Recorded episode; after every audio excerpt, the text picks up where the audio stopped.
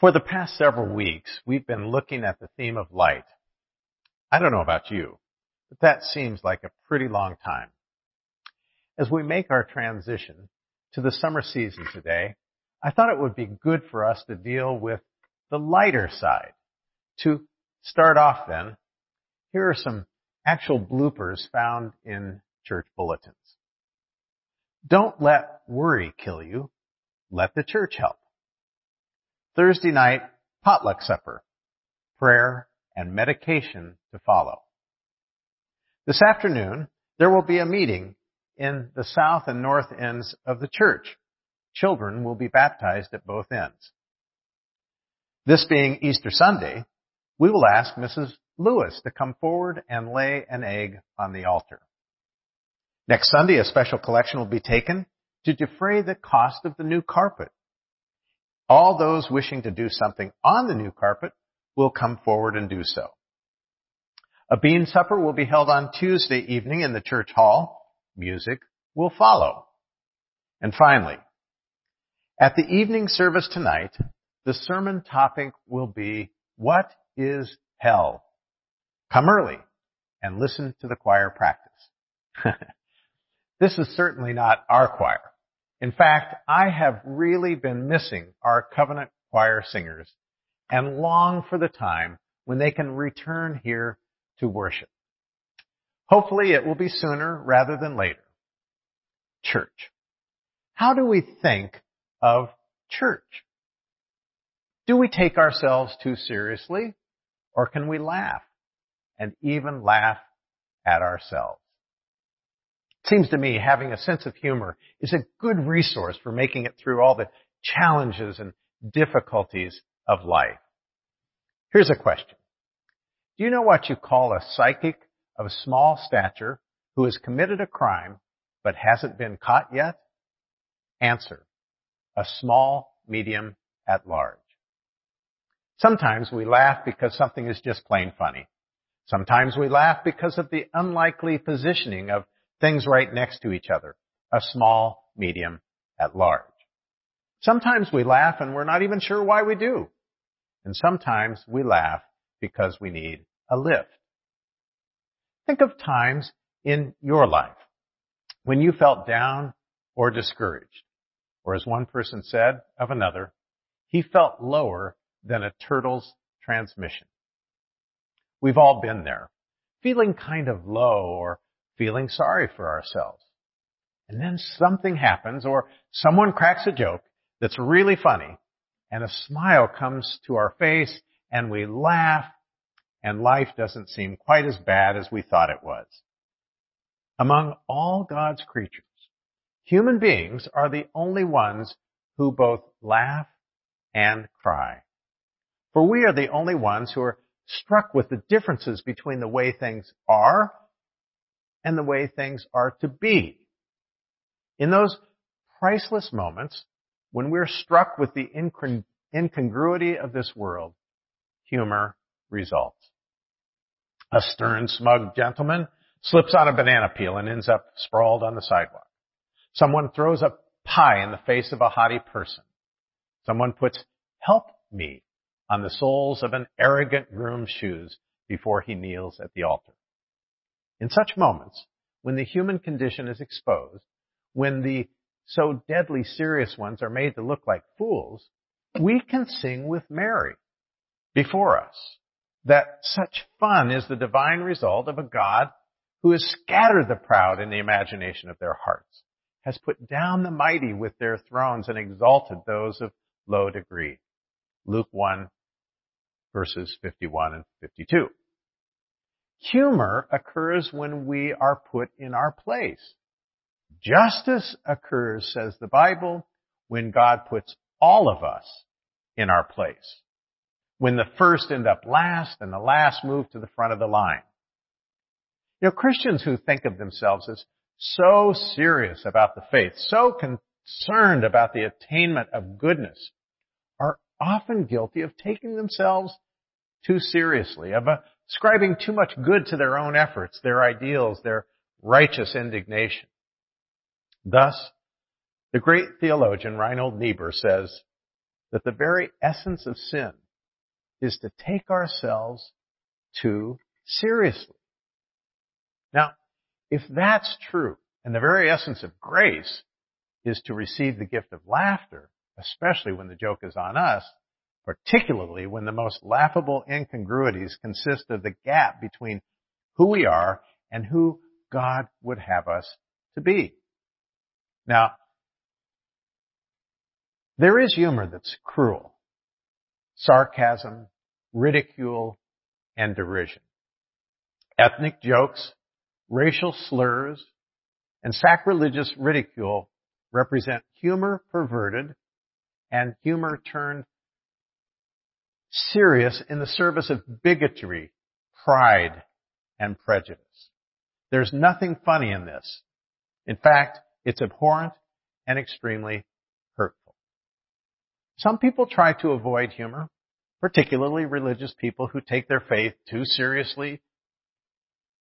In church, we confront so many serious problems. Sin, injustice, hunger, homelessness, ignorance, hate, conflict, violence, and war. How dare someone laugh in the midst of our seriousness? In church, we confront the things of God. Where is a place for laughter in that? But as Jesus' own critics demonstrated, good people, religious people, seriously devout people are often those most prone to a seriousness which is nothing less than sinful. Whether a liberal or conservative, in church with our moral checklist, our anxious self-examination, our nervous desire always to be right, always to be found pure, correct in word and deed, we don't need God to save us. We're so busy taking care of and saving ourselves. How dare some upstart poke fun at our righteousness? So Nietzsche says that, quote, the devil is the spirit of gravity.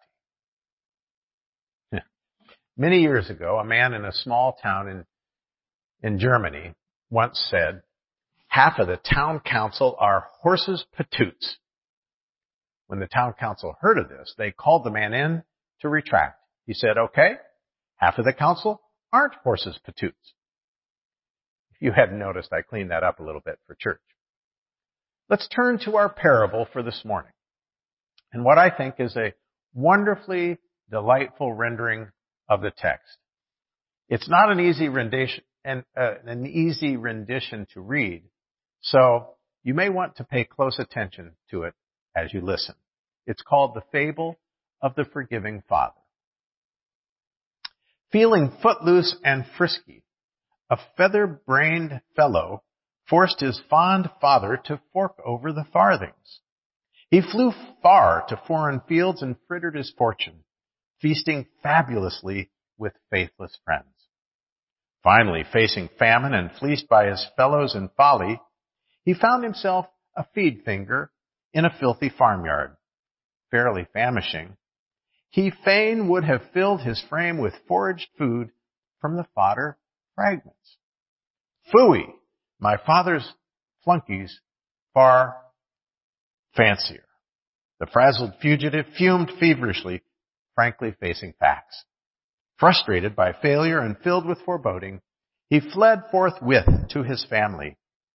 Falling at his father's feet, he floundered forlornly. Father, I have flunked and fruitlessly forfeited family favor. But the faithful father, forestalling further flinching, frantically flagged the flunkies to fetch forth the fattest fatling and fix a, uh, fix a feast. The fugitives, fault-finding frater, frowned on the fickle forgiveness of former Falderall. His fury flashed, but fussing was futile. The far-sighted father figured, such filial fidelity is fine.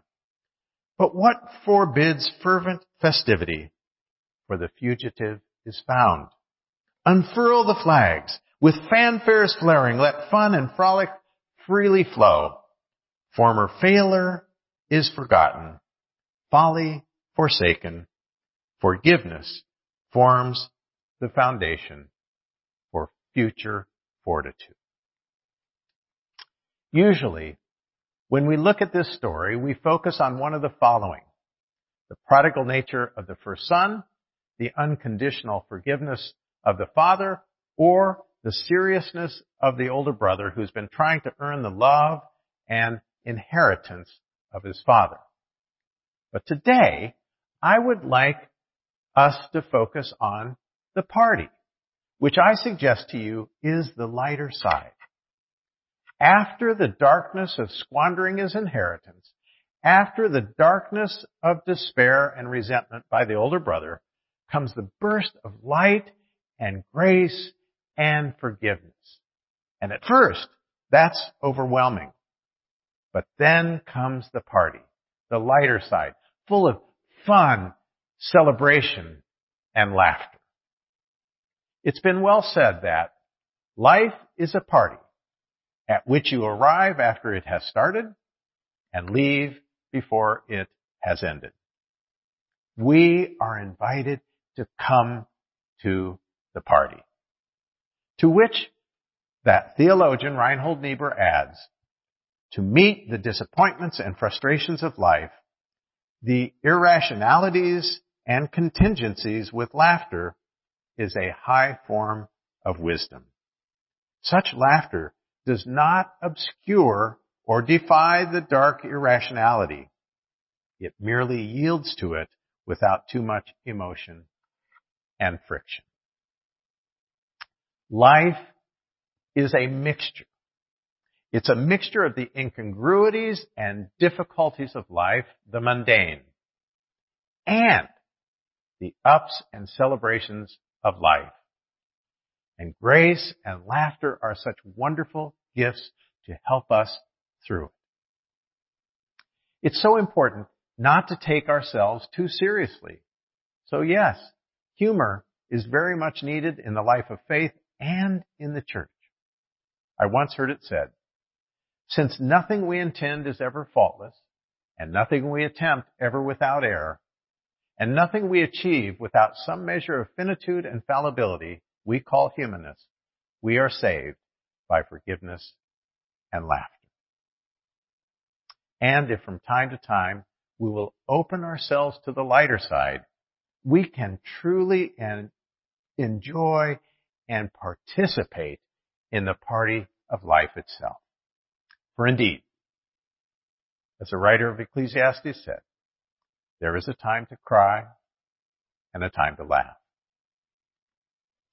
Eugene O'Neill wrote a play called Lazarus Laughed. It's the story of Lazarus' life after Jesus brought him back from the dead.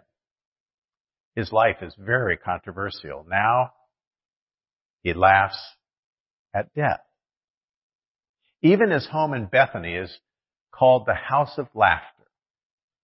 That would be a pretty good name for a church, wouldn't it? At one point, Lazarus says, laugh, laugh with me. Death is dead. Fear is no more. There is only life. There is only laughter. As a great author anonymous put it, the one who laughs lasts. So, life has all kinds of challenges and difficulties, and life has all kinds of joys and wonders and celebrations. And we are to balance those things, not focusing all the time on one or the other. And so we need each other. We need times when the conversation turns from being too serious to the lighter side and times when life is too superficial to be drawn to the deeper realities of life. Life is not all laughter. Life is not a joke. And we dare not take things too lightly any more than we take ourselves too seriously. We all know how tragic life is for many in our world today. So as I say, life requires some sense of balance. There is indeed a time to cry and a time to laugh. Friends, this summer, amidst all the activities and experiences of your life, I hope you'll take time to enjoy the lighter side of life and faith and celebrate the great party of life itself. Thanks be to God. Amen.